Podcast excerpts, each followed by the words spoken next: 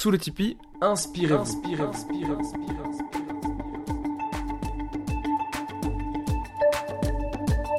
Sous le Tipeee, un lieu où l'on vient écouter des témoignages professionnels inspirants. D'un côté, ceux qui ont vécu, ils racontent leur métier, leur parcours de vie, partagent leurs anecdotes, leur philosophie et des conseils pour aider ceux de l'autre côté, vous, chers auditeurs, en quête de vous-même. Sous le Tipeee, c'est la volonté de renouer avec une tradition orale. On s'assoit et on écoute. Aujourd'hui, chers auditeurs, on s'assoit pour écouter Maître Xavier Magnier, le ténor du barreau bruxellois, connu pour avoir défendu Marc Dutroux, grand ami de Jacques Vergès. Maître Magnier a 85 ans et continue de plaider. Selon ses mots, mon cabinet tourne full-time. Je sonne, je vois une ombre descendre calmement, il me gratifie d'un grand sourire et me dit Bonjour, cher ami. On s'assoit. Il m'offre son dernier livre et me sert un généreux verre de vin. Il commence à parler. Les mots sont faciles, légers. Pourquoi il a choisi de défendre Marc Dutroux Son amitié avec Jacques Vergès Le secret de sa sérénité Sa relation au palais de justice? Il partage ses anecdotes et donne des conseils aux futurs avocats. Alors, on s'installe, on lâche prise et on se laisse inspirer sous le tipi. Vous êtes né en quelle année? En 87. 87. Ah Formidable. Et vous, vous êtes né en quelle année? En 35. En 35, ah ouais, Oui. Je vais avoir 85 ans cette année. Et je suis rentré au barreau en 1960. C'est ça. Alors ça, ça me donne une situation un peu spéciale au, au barreau. Je vais avoir 60 ans de barreau et le magistrat le plus vieux prend généralement sa pension vers 65 ans. Donc le plus vieux du palais de justice devant lequel je plaide, le plus vieux, n'avait que 5 ans quand je plaidais déjà. Et ça crée un rapport qui est extrêmement sympathique. Parce qu'il me voit arriver en se disant, ce vieux-là, il doit être complètement démodé, il ne doit pas connaître les nouvelles lois. Or, aujourd'hui, avec le ministère de la Justice qu'on a, les lois sont tellement nouvelles et changent tellement souvent que même les jeunes ne connaissent pas bien les nouvelles lois et que nous sommes à égalité parce que les lois changent tout le temps. Et j'ai encore ma tête, du moins, je crois. Je ne suis pas encore trop touché dans la mémoire non plus. Et le palais de justice, c'est franchement ma maison. C'est franchement ma maison. C'est plus ma maison que ceci, que cet endroit où nous nous trouvons. Et pourtant, je suis entouré de, mes livres. Mon cabinet où je reçois les clients, il est là-bas au bout. Euh, mais comme vous n'êtes pas un client, nous sommes dans le salon. Et ce palais de justice, je l'ai tellement bien connu, notamment quand j'étais bâtonnier. Et j'étais bâtonnier dans les années 90, donc il y a 30 ans, que j'étais au sommet de la hiérarchie, ce qu'on fait en général en fin de carrière. Moi, il y a 30 ans que j'étais en fin de carrière. Quand on fera mon éloge funèbre, on dira, et après un très sérieux bâtonnat, il a entrepris le barreau. et ça me, donne, ça me donne franchement l'impression d'être en famille. En famille, dans un monde qui est partagé somme toute en trois. Il y a les avocats, bien sûr. Il y a les procureurs du roi, de Sa Majesté, s'il vous plaît. Et il y a les juges, les juges, les présidents. Quand en fin de carrière, un président de- finit président de la Cour de cassation, il est en général anobli par Sa Majesté le roi. Le procureur général à la Cour de cassation bénéficie du même honneur. Il est chevalier ou baron, s'il ne l'est pas déjà, et s'il l'est déjà, il devient peut-être euh, comte euh, ou vicomte. Et l'avocat qui a été bâtonnier n'est jamais anobli, parce que l'avocat est un contre-pouvoir légitime. C'est le seul contre-pouvoir légitime. Nous sommes les seuls devant la justice, composée d'un président et d'un procureur de Sa Majesté, nous sommes les seuls à représenter un contre-pouvoir légitime. Nous portons la même toge, nous sommes de rang égal, et nous avons, et nous sommes les seuls légalement à le droit de le faire, à avoir le droit de le faire, nous pouvons dire non à Sa Majesté le roi. Parce que nous passons notre vie à dire non à son procureur. Et le procureur du roi, c'est le roi. On dit non, sire. On est debout, on plaide. D'ailleurs, l'indépendance du juge est magnifique parce qu'il peut donner tort au roi, il peut donner tort au procureur du roi, il peut donner raison à l'avocat qui a dit non, sire. Et ce magistrat, ce magistrat brille par son indépendance d'esprit. Ce qui est rassurant et ce qui est de la bonne démocratie, parce qu'il arbitre, dans le fond, les litiges au pénal en tout cas, entre le procureur de Sa Majesté et l'avocat du citoyen. Et il peut donner raison à l'avocat du citoyen a dit non, sire. Non à votre majesté. Être contre le roi, c'est notre droit le plus pur et c'est même parfois notre devoir et souvent notre devoir parce que le procureur du roi n'a pas toujours raison et il y a un magistrat pour le dire. Un jour en cour d'assises, dans une affaire très pénible, je plaidais pour une femme et pendant l'instruction d'audience, un commissaire de police témoignait et j'avais peut-être une question ou l'autre à lui poser, mais je voulais en parler à ma cliente et comme nos accusés se trouvent assis beaucoup plus haut que nous, je me lève et pendant que le président interroge le commissaire de police, je chuchote à l'oreille de ma cliente qui, elle, se couche sur son bureau pour me chuchoter dans l'oreille aussi. Et le président nous interrompt et dit Vous perturbez l'audience. Je parle à ma cliente. Vous parlerez, j'étais debout, vous parlerez à l'interruption. À l'interruption, le témoin sera parti et c'est à son propos que nous parlons. Là, ce président me regarde et me dit d'un ton autoritaire Assis Comme si j'étais un caniche. Et je suis resté debout, je lui ai répondu debout pour me le dire. On se croirait dans Lucky Luke. On se demandait qui allait dégainer le premier et tirer. La salle est restée silencieuse. Et après un temps, le président m'a dit Monsieur le bâtonnier, veuillez vous asseoir. J'ai dit Avec plaisir. Et on s'est rassis. Est-ce qu'on pourrait dire que c'est quelque chose qui parcourt euh, votre vie, votre parcours professionnel, ce panache, ce, goût pour la, ce goût corsaire? Ah, on m'appelle le corsaire en dentelle parce que je suis bien élevé et je m'exprime en dentelle, mais j'ai un comportement de corsaire. Je ne tiens pas ça de mon père qui était avocat, qui était avocat de la caisse d'épargne, qui était un avocat très sérieux. Euh, moi-même, j'ai le caractère de ma mère. Et ma mère était assez rebelle, assez, assez réplicante, effectivement. Je tiens ça de ma mère. Et j'ai cette, euh, cette tendance à l'impertinence qui a fait de moi un grand ami de Jacques Vergès. Alors vous allez sans doute me demander comment j'ai pu accepter d'être l'avocat de Marc Dutroux. Eh bien, c'est parce qu'il s'était adressé à Vergès, avec qui j'avais une association, on avait le même papier à lettres.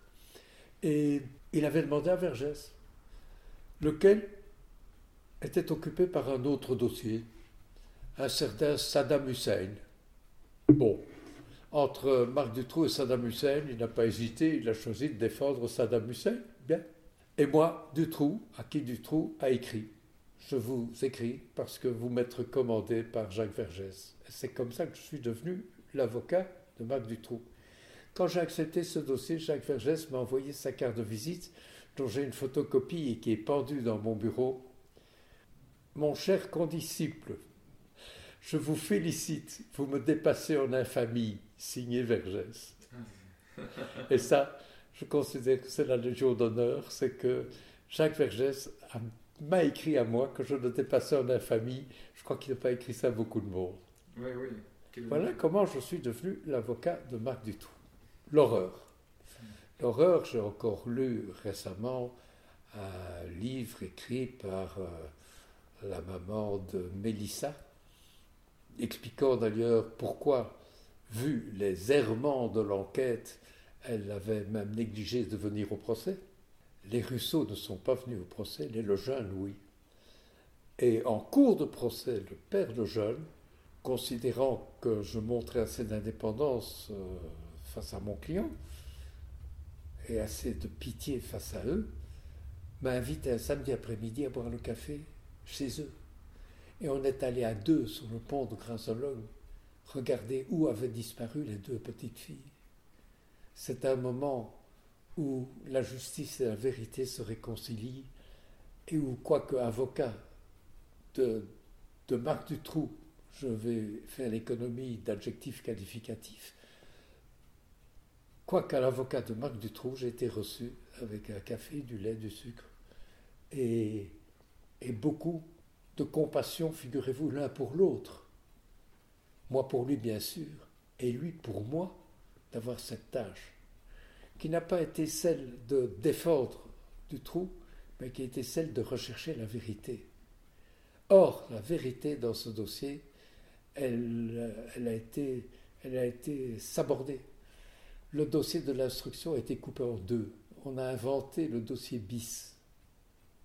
Et quand j'ai demandé en cour d'assises qu'on nous montre le dossier bis au moins, on me l'a interdit. Et le procureur, M. Bourlet, procureur du roi de Neuchâteau, qui était de bonne foi, a dit Je ne suis pas sur les rotules. Mesdames et messieurs, ce dossier bis, vous le verrez un jour.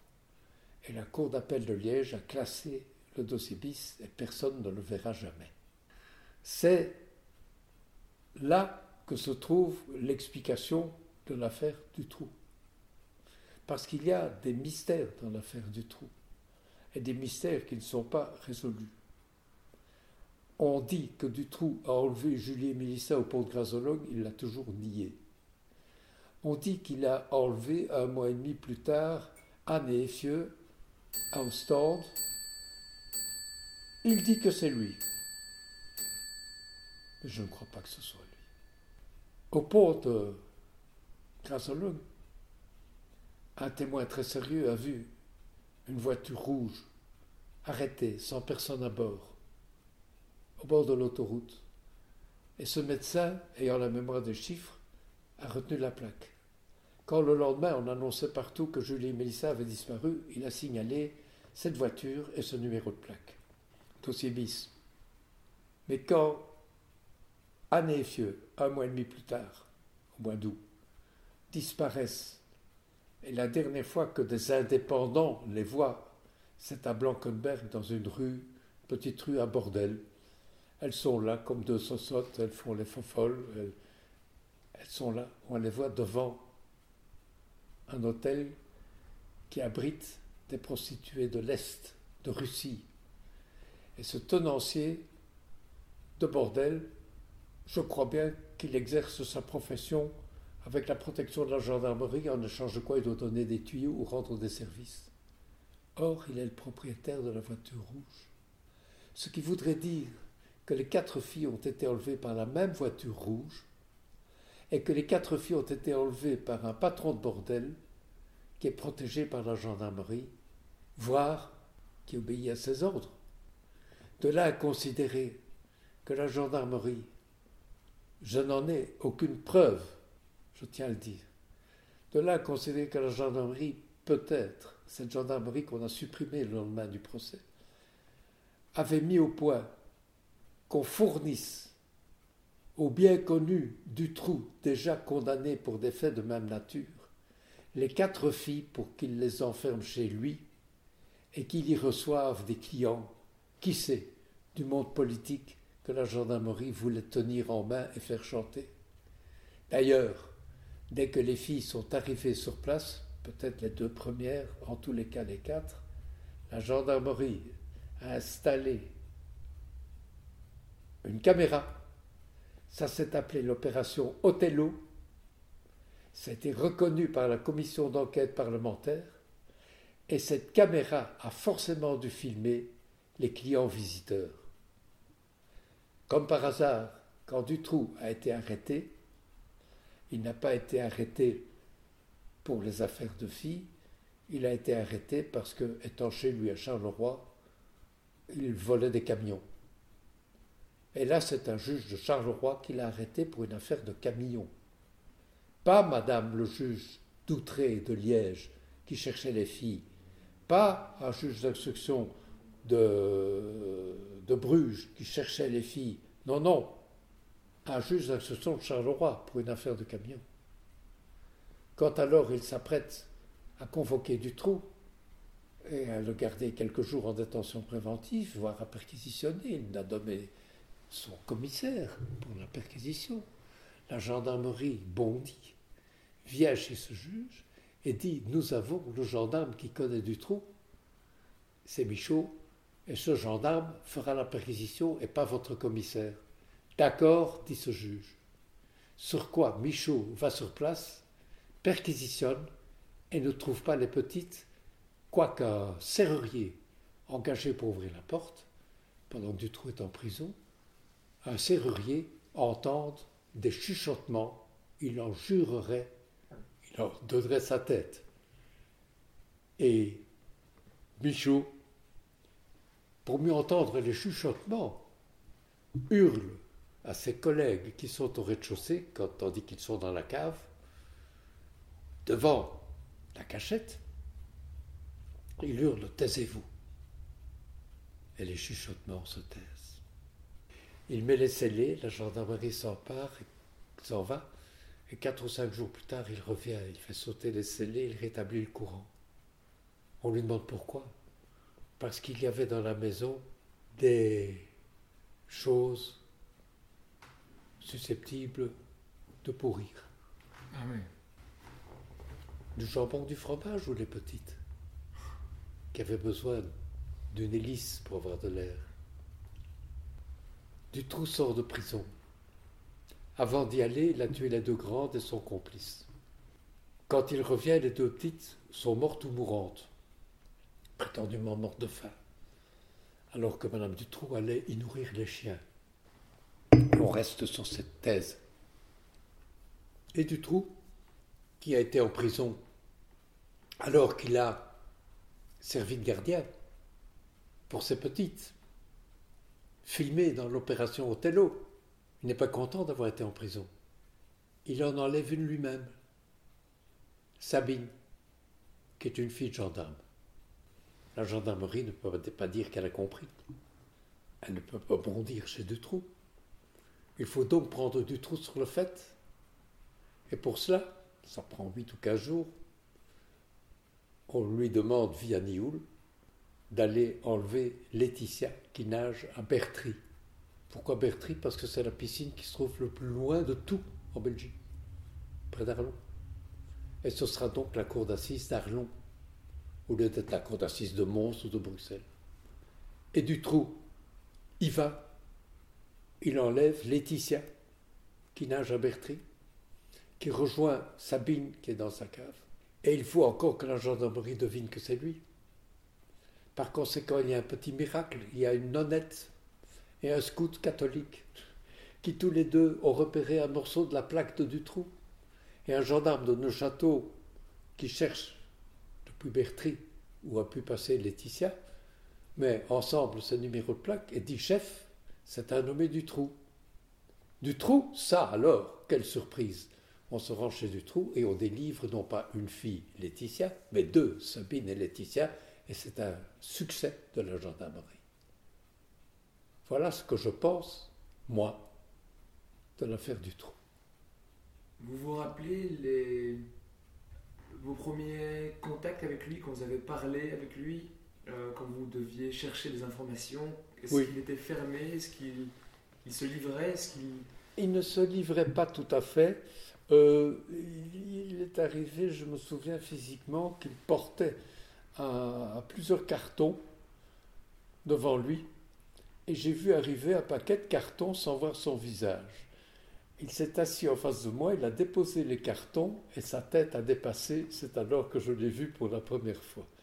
Et il m'a dit Avez-vous fait bon voyage? Il était à la prison d'Arlon. Avez-vous fait bon voyage? Oui, j'ai fait bon voyage. Et puis, il s'est longtemps expliqué sur l'affaire des camions, sans s'expliquer beaucoup sur l'affaire des petites filles. Mais nous avons bien dû en parler. Et un jour, il m'a dit, et je l'ai dit en plaidoirie, ce que je vous raconte, je l'ai raconté en plaidoirie, par conséquent, je ne romps aucun secret professionnel. Euh, il m'a dit, vous n'allez comme pas croire que je vais tout vous dire. Et je lui ai répondu, c'est bien votre droit de ne pas tout me dire, Mais en échange, moi je peux chercher partout. Et il m'a dit, eh bien d'accord, moi je vous dis ce que je veux et vous cherchez ce que vous voulez. Et il a toujours été extrêmement loyal avec moi, de ce point de vue-là.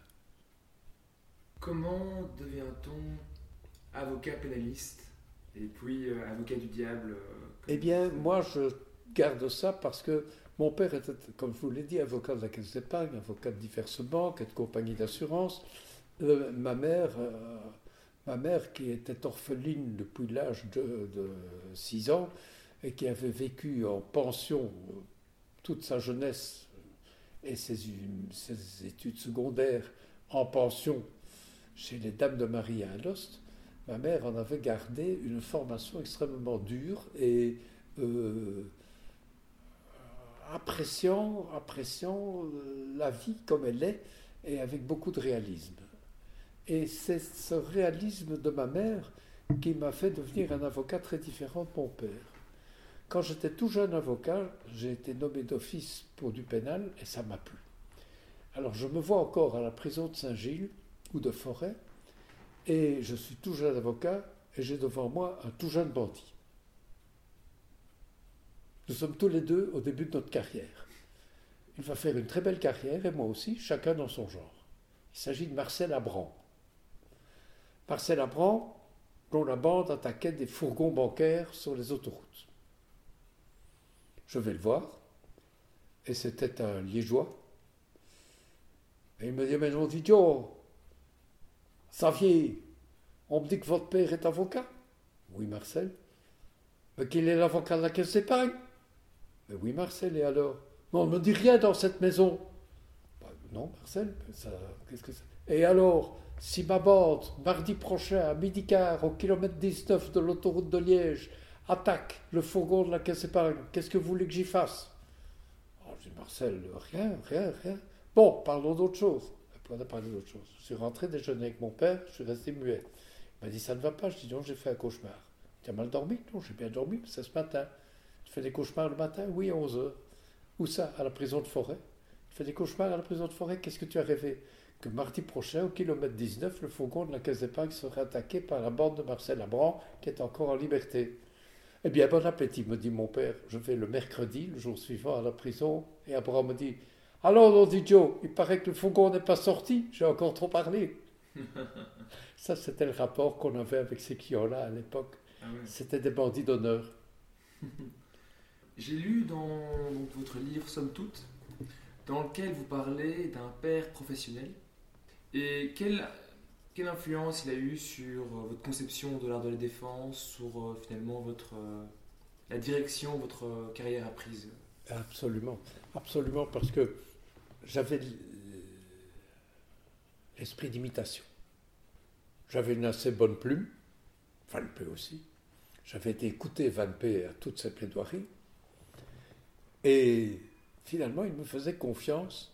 Il me donnait un dossier. Il me demandait d'écrire sa note d'audience, en quelque sorte sa plaidoirie. J'écrivais du Van P. Et j'ai l'honneur de vous dire qu'il donnait mon texte comme étant le sien. Comme il aimait glisser des plaisanteries, je glissais des plaisanteries de plus en plus fortes. Et un jour, il me dit Tu crois sans doute que je vais reculer? Quoi que tu écrives, je le dirai. Et on parie à dîner chez Bernard. Bernard, c'était le homard le plus cher de Bruxelles, rue Namur. Et moi, j'écris. C'était une affaire fiscale qui ne prêtait pas à rire j'écris à la dixième ligne Boire sans soif et faire l'amour en toute saison est le propre de l'homme. Sans commentaire. Et puis je passe l'article 123 bis, tertio, etc. Il dit Ça va. On arrive à la cour d'appel. Ah, messieurs, quelle affaire Mon Dieu, nous avons travaillé encore hier soir, le petit Magnier et moi, sous la lampe, très tard. Il invente, hein, c'était pas vrai. Et je le vois tout pâle. Je dis Magnier, ça ne va pas. Il me dit, monsieur le bâtonnier, boire sans soif et faire l'amour en toute saison est le propre de l'homme. Je dis, Magnier, ça n'a rien à voir. On continue. Et je continue. Et l'article 126 bis tertio, il continue. Il me dit, tu as perdu. Et c'était un dîner, mais qui m'a coûté un mois de travail, un mois de salaire. Ça, c'était du 20 ah oui, oui.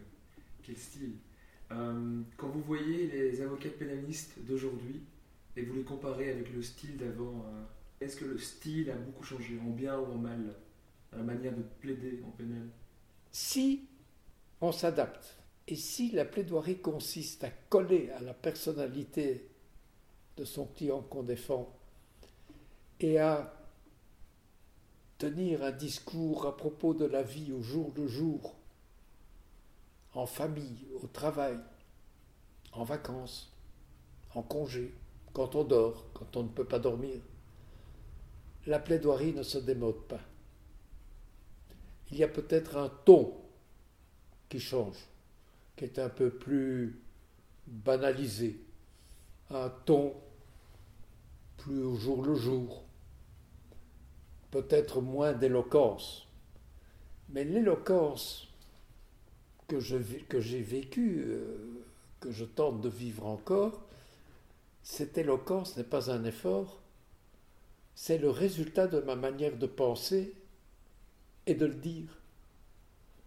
C'est l'art d'être en contact direct avec celui auquel on parle. Je vois parfois, quand ils sont trois, les magistrats, celui du centre se pencher à gauche ou celui à droite et dire Il a tout à fait raison, il a tout à fait raison, oui c'est ça, on n'y avait pas pensé, mais c'est tout à fait ça. Il faut penser à l'impensable. Et mon père avait une formule formidable, ce qui va être la meilleure preuve, c'est l'évidence inattendue. C'est le commissaire Bourrel, mais bon sang, c'est bien sûr. L'évidence inattendue est la clé du résultat. Et je crois que comme avocat, si on confesse suffisamment le coupable qu'on défend, on obtient effectivement des confidences qu'un juge d'instruction n'obtient pas et qui sont des évidences inattendues.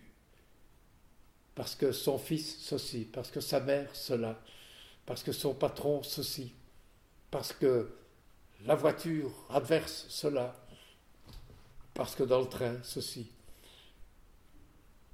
Et il faut avoir pris le train, il faut avoir pris le train, Monsieur le Président, de Bruxelles midi, pour Bruges, pour savoir ce qu'on y voit. Il n'a pas pris le train pour Bruges hier, le Président. Il écoute, il ouvre ses oreilles. Et on a l'argument, l'évidence inattendue. Et donc, pour l'art de défense, vous utilisez l'évidence inattendue. Et aussi, dans votre livre, vous parlez, euh, c'est peut-être plus euh, pour les, procès d'assises, quand vous êtes face à un jury, c'est de parler de l'irréparable, que nous sommes finalement tous, en tant qu'êtres humains, face à la possibilité qu'un jour nous commettons l'irréparable. Oui. Est-ce que c'est une stratégie pour mettre sur le même pied les accusés avec les jurés pour leur montrer qu'ils sont humains et que finalement ils partagent ce potentiel irréparable? Eh bien, je crois que oui. Et c'est pour ça qu'on a instauré le jury. Le jury a été instauré après la Révolution française. Avant la Révolution française, les seigneurs jugeaient les manants. Et puis on s'est dit que ça n'était pas juste, qu'il fallait du peuple pour juger le peuple. Et au travers d'une révolution française qui a été féroce, notamment en coupant la tête à Marie-Antoinette et à Louis XVI, et puis Danton, Robespierre, Barras, ils sont tous passés. Ce jury, né d'une révolution, s'est apaisé et est devenu un jury bourgeois et un jury raisonnable. Un jury raisonnable à la condition toutefois qu'il ne s'agisse pas de choses horribles. Et j'ai, je ne vais pas citer son nom, mais tout le monde devine qui c'est, j'ai défendu une femme qui a égorgé ses cinq enfants. Elle a égorgé ses cinq enfants alors qu'elle était institutrice de formation, élevée par une mère infirmière et un père comptable, ayant rencontré dans ses dernières études un Marocain qui sentait bon le sable chaud, qui venait du Maroc, comme beaucoup de Marocains, et qui avait été adopté par un médecin. Il vivait à deux. Lui, 19 ans, l'autre, 40 et si je ne m'abuse, ou plus. Quand est né, je crois, le souhait d'avoir des enfants. Et ma cliente institutrice est tombée amoureuse de cet homme si, beau et si basané. Elle l'a épousé et ils ont habité à Troyes. Sachant que celui que l'arrêt de la cour d'assises va appeler le bienfaiteur de cette famille payait tout. Et pour qu'elle puisse se consacrer à avoir des enfants, à en faire, à en faire, on a profité de la circonstance qu'elle souffre d'une dépression à la naissance du premier enfant, qui était une fille, au grand dépit du mari marocain. Elle a été, avec les certificats du docteur, placée en incapacité de travail et elle leur a fabriqué une deuxième fille, une troisième fille, une quatrième fille et enfin un fils qui finalement mangeait à table avec son père et le docteur, tandis qu'elle mangeait à une sous-table avec les quatre filles. Elle s'est demandé ce que ces quatre filles allaient devenir au Maroc. Souffrant d'une dépression qui lui faisait consulter un médecin au moins tous les quinze jours, elle a envoyé à ce médecin une lettre avertissant qu'elle avait acheté un couteau et qu'elle allait passer à l'irréparable le lendemain. Une lettre qui est restée parce qu'il était débordé de travail sur la pile de gauche du médecin, et le lendemain elle est passée aux actes. Voilà. Voilà que des psychiatres l'examinent, trois psychiatres. Tous les trois conclut qu'elle se trouvait dans un état mental la rendant incapable du contrôle de ses actes et qu'il faut l'interner. J'ai ces trois témoins. Est-ce que je vais m'apesantir à Nivelles, à la cour d'assises de Nivelles, devant un président nivellois, un procureur nivellois, un juge d'instruction nivellois et un juré nivellois dans lequel se trouve le président des commerçants de Nivelles, qui est le frère du docteur, est-ce que je vais m'apesantir sur les relations exactes ou pas du docteur et du Marocain Non. J'ai trois psychiatres qui disent qu'il faut l'interner. Je plaide ça. Échec total. Le jury décide qu'elle est pleinement coupable et elle est condamnée au maximum de la peine. On n'en sort pas très heureux. Mais, miracle, au lieu d'être placé avec 400 folles dans un institut pour folles, elle est placée comme tout à fait responsable à Berkendal, où la directrice est extraordinaire, où la directrice comprend qu'elle a besoin de soins psychologiques. Et sur toutes les détenues de Berkendal, elle va avoir la grâce de bénéficier d'un traitement psychiatrique, psychologique, humain, totalement exceptionnel et beaucoup mieux que n'importe où ailleurs. Et c'est si vrai qu'elle est aujourd'hui en liberté conditionnelle et que elle ne guérira jamais de ce qui s'est produit. Mais en attendant, elle a été bien traitée dans tous les sens du terme, y compris médicalement. Ça, ce sont les surprises du jury. Là, le jury m'a déçu. Mais il faut dire aussi que le jury a eu droit à des audiences terribles et le président de la cour d'assises, sur un écran qui est grand comme la bibliothèque derrière moi, a publié les photos de l'expertise des enfants, la gorge ouverte, avec photo en gros, plan de la gorge, on voyait la colonne vertébrale au fond de la photo. Pour les cercles, ma cliente est tombée évanouie. Était-il nécessaire de montrer ça au jury pour savoir ce que c'est que d'égorger cinq enfants Je me pose la question.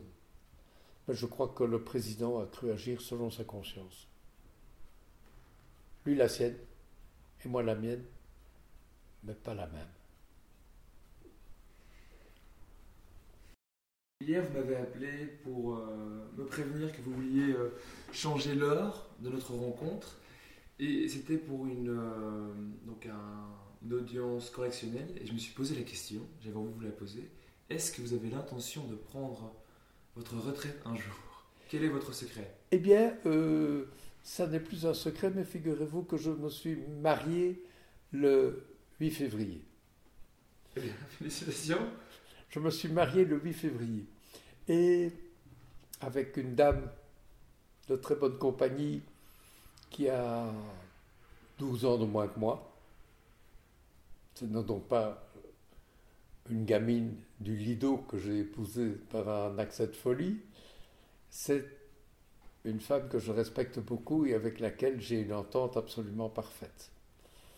Et je crois que la vie peut recommencer.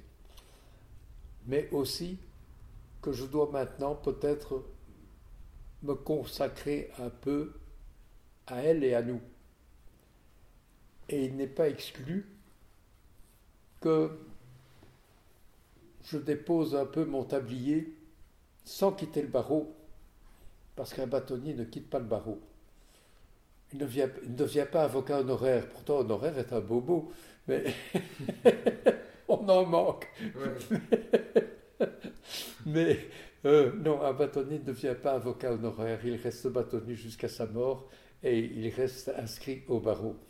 Et mon Dieu, si on vient me chercher, maintenant j'ai encore mon cabinet qui tourne full time, tout le temps. Vous êtes seul dans votre cabinet Oui, je suis isolé. Je n'ai jamais fait partie d'une association. Parce que mon père était avocat et mon père était tout heureux que je sois avocat avec lui. Et quoiqu'ayant fait des études de droit européen euh, en 1963, quand l'Institut d'études européennes s'est ouverte, si on devait me parler de droit commercial et de droit de la concurrence, j'étais le premier à avoir ce diplôme au barreau de Bruxelles. Ce qui m'a valu non pas des grands procès commerciaux, mais d'aller à la Cour des droits de l'homme à Strasbourg, où j'ai plaidé pour trois vagabonds, Holmes, De Wilde et Verzeep, qui avaient envoyé à Strasbourg, où la commission et la Cour des droits de l'homme venaient d'ouvrir, et manquaient de travail, une requête Aujourd'hui, pour faire une requête, il faut remplir un formulaire en bonne et due forme. Non, ils avaient envoyé un ticket de tram autour duquel ils avaient écrit C'est dégoûtant ce qu'on fait avec nous. Ça m'était classé comme requête et on avait demandé au bâtonnier de l'époque, Gilson Drouvreux, qui connaissait le droit européen. Ben, on en a un, c'est Bagné. J'ai été désigné pour défendre à Strasbourg les vagabonds. À cette époque, c'était une loi de Léopold II. Les vagabonds étaient des gens plutôt dangereux qui circulaient dans les campagnes, spécialement dans le Limbourg, et qui attaquaient les fermiers en mettant leurs pieds dans le feu pour leur faire dire où sont les économies. Ça s'appelait d'ailleurs non pas les chauffards, mais les chauffeurs.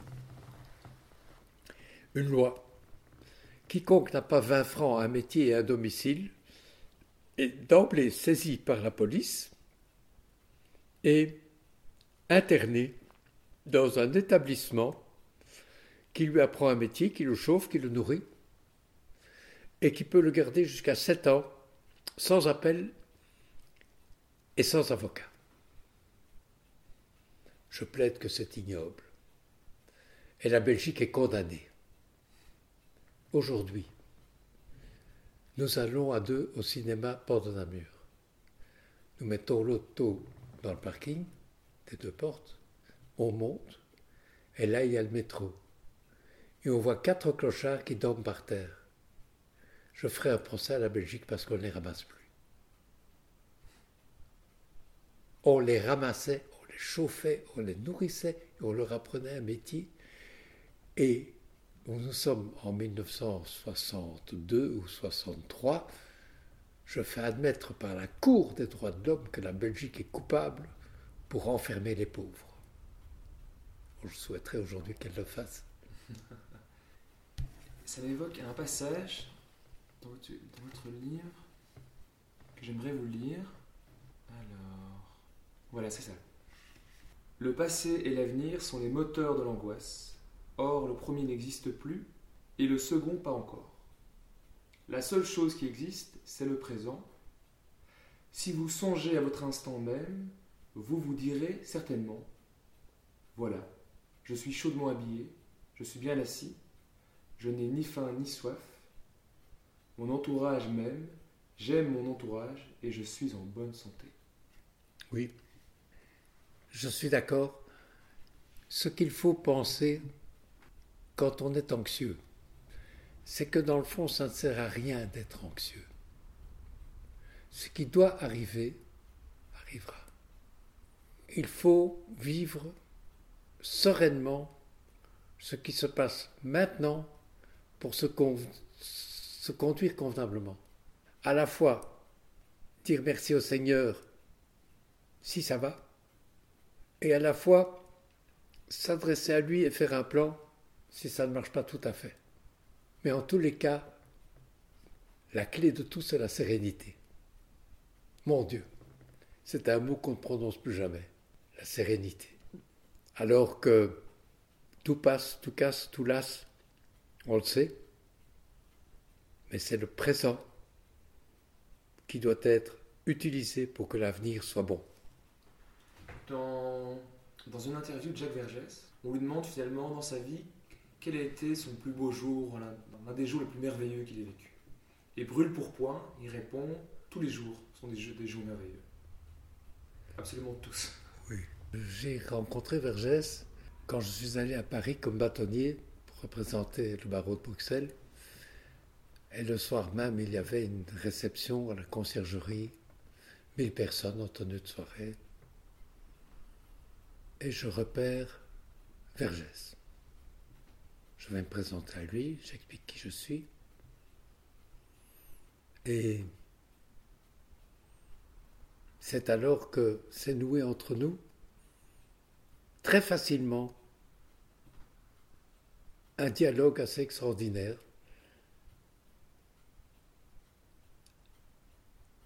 Il m'a dit pour commencer, comment diable peut-on être bâtonnier? Est-ce que ça ne vous empêche pas d'être avocat? C'était, du vergès pur. Et nous nous sommes tellement bien entendus que nous avons fini par avoir le même papier à lettres ensemble. Les gens se sont demandé à Bruxelles comment on pouvait défendre Dutroux et avoir le même papier à lettres que Vergès. C'était aussi scandaleux l'un que l'autre mais totalement assorti. Totalement assorti, c'est l'impertinence de Vergès qui m'a toujours séduit. Là, à cette soirée, il m'a dit Avez-vous vu ce soir notre confrère qui est secrétaire d'État à la justice? Je ne veux pas dire son nom. Non. Il aurait dû vous accueillir, monsieur le bâtonnier. Venez. Je vais vous présenter. On retrouve le bonhomme, qui est grand, qui a trois têtes de plus que Vergès, un gros ventre, qui est là, en toge d'avocat. Et Vergès lui dit Je ne sais pas à qui je dois présenter à l'autre, mais voici le bâtonnier de Bruxelles, maître Xavier Magnier. On se serre la main, on se dit enchanté. Et le secrétaire d'État regarde Vergès et dit Alors, Vergès, dans votre salle d'attente, toujours autant de canailles? Et Vergès lui répond Vous avez rendez-vous? Silence, on se quitte sans un mot de plus. On marche 15 mètres dans la foule. Et puis il s'arrête, il me prend le bras, il me regarde et il me dit Il me hait, je me demande pourquoi. Ça, c'était Vergès. Ah ouais, ouais. Quel seigneur. Quel seigneur. Et, et aussi, il avait aussi sa, sa vision de l'art de la défense. euh, Ah la- oui. De la rupture. La rupture, la rupture. Euh, quand il a plaidé pour euh, le, le- plus grand collaborateur des Allemands pendant la guerre, il a plaidé que les magistrats avaient prêté serment à Pétain et que par conséquent ils étaient aussi collaborateurs que son client. C'est le procès de rupture. Il était, dans sa jeunesse, le secrétaire général des étudiants communistes de France. Et il est mort qu'est Voltaire, reçu par une amie, une marquise. Il débouche une bouteille de Château Pétrus, un effort de trop, pas dans sa ligne, mais un effort. Il se sent mal, et la marquise l'emmène dans une chambre à coucher, qui est la chambre à coucher de Voltaire. Elle le prend dans les bras, elle le réconforte, et il meurt dans la chambre de Voltaire et dans les bras d'une marquise. C'est pas splendide? C'est splendide, c'est- C'est comme d'ailleurs vous, vous aviez, vous aviez dit que, comme Molière, je crois que vous aimeriez. euh, Mourir en scène Voilà. Ah oui. Non, monsieur le procureur du roi, et là-dessus je tombe. Ah ouais, Eh Ben voilà, je propose qu'on termine notre entretien là-dessus. c'est très bien. Bravo. Chers auditeurs, le Tipeee se referme pour aujourd'hui. Avant de retourner vers la vie active, deux choses. Si vous connaissez une personne avec un témoignage professionnel inspirant, laissez-moi un message dans le formulaire de contact. Pour recevoir les autres épisodes dans votre boîte mail, inscrivez-vous à la newsletter sous le Tipeee. Inspirez-vous.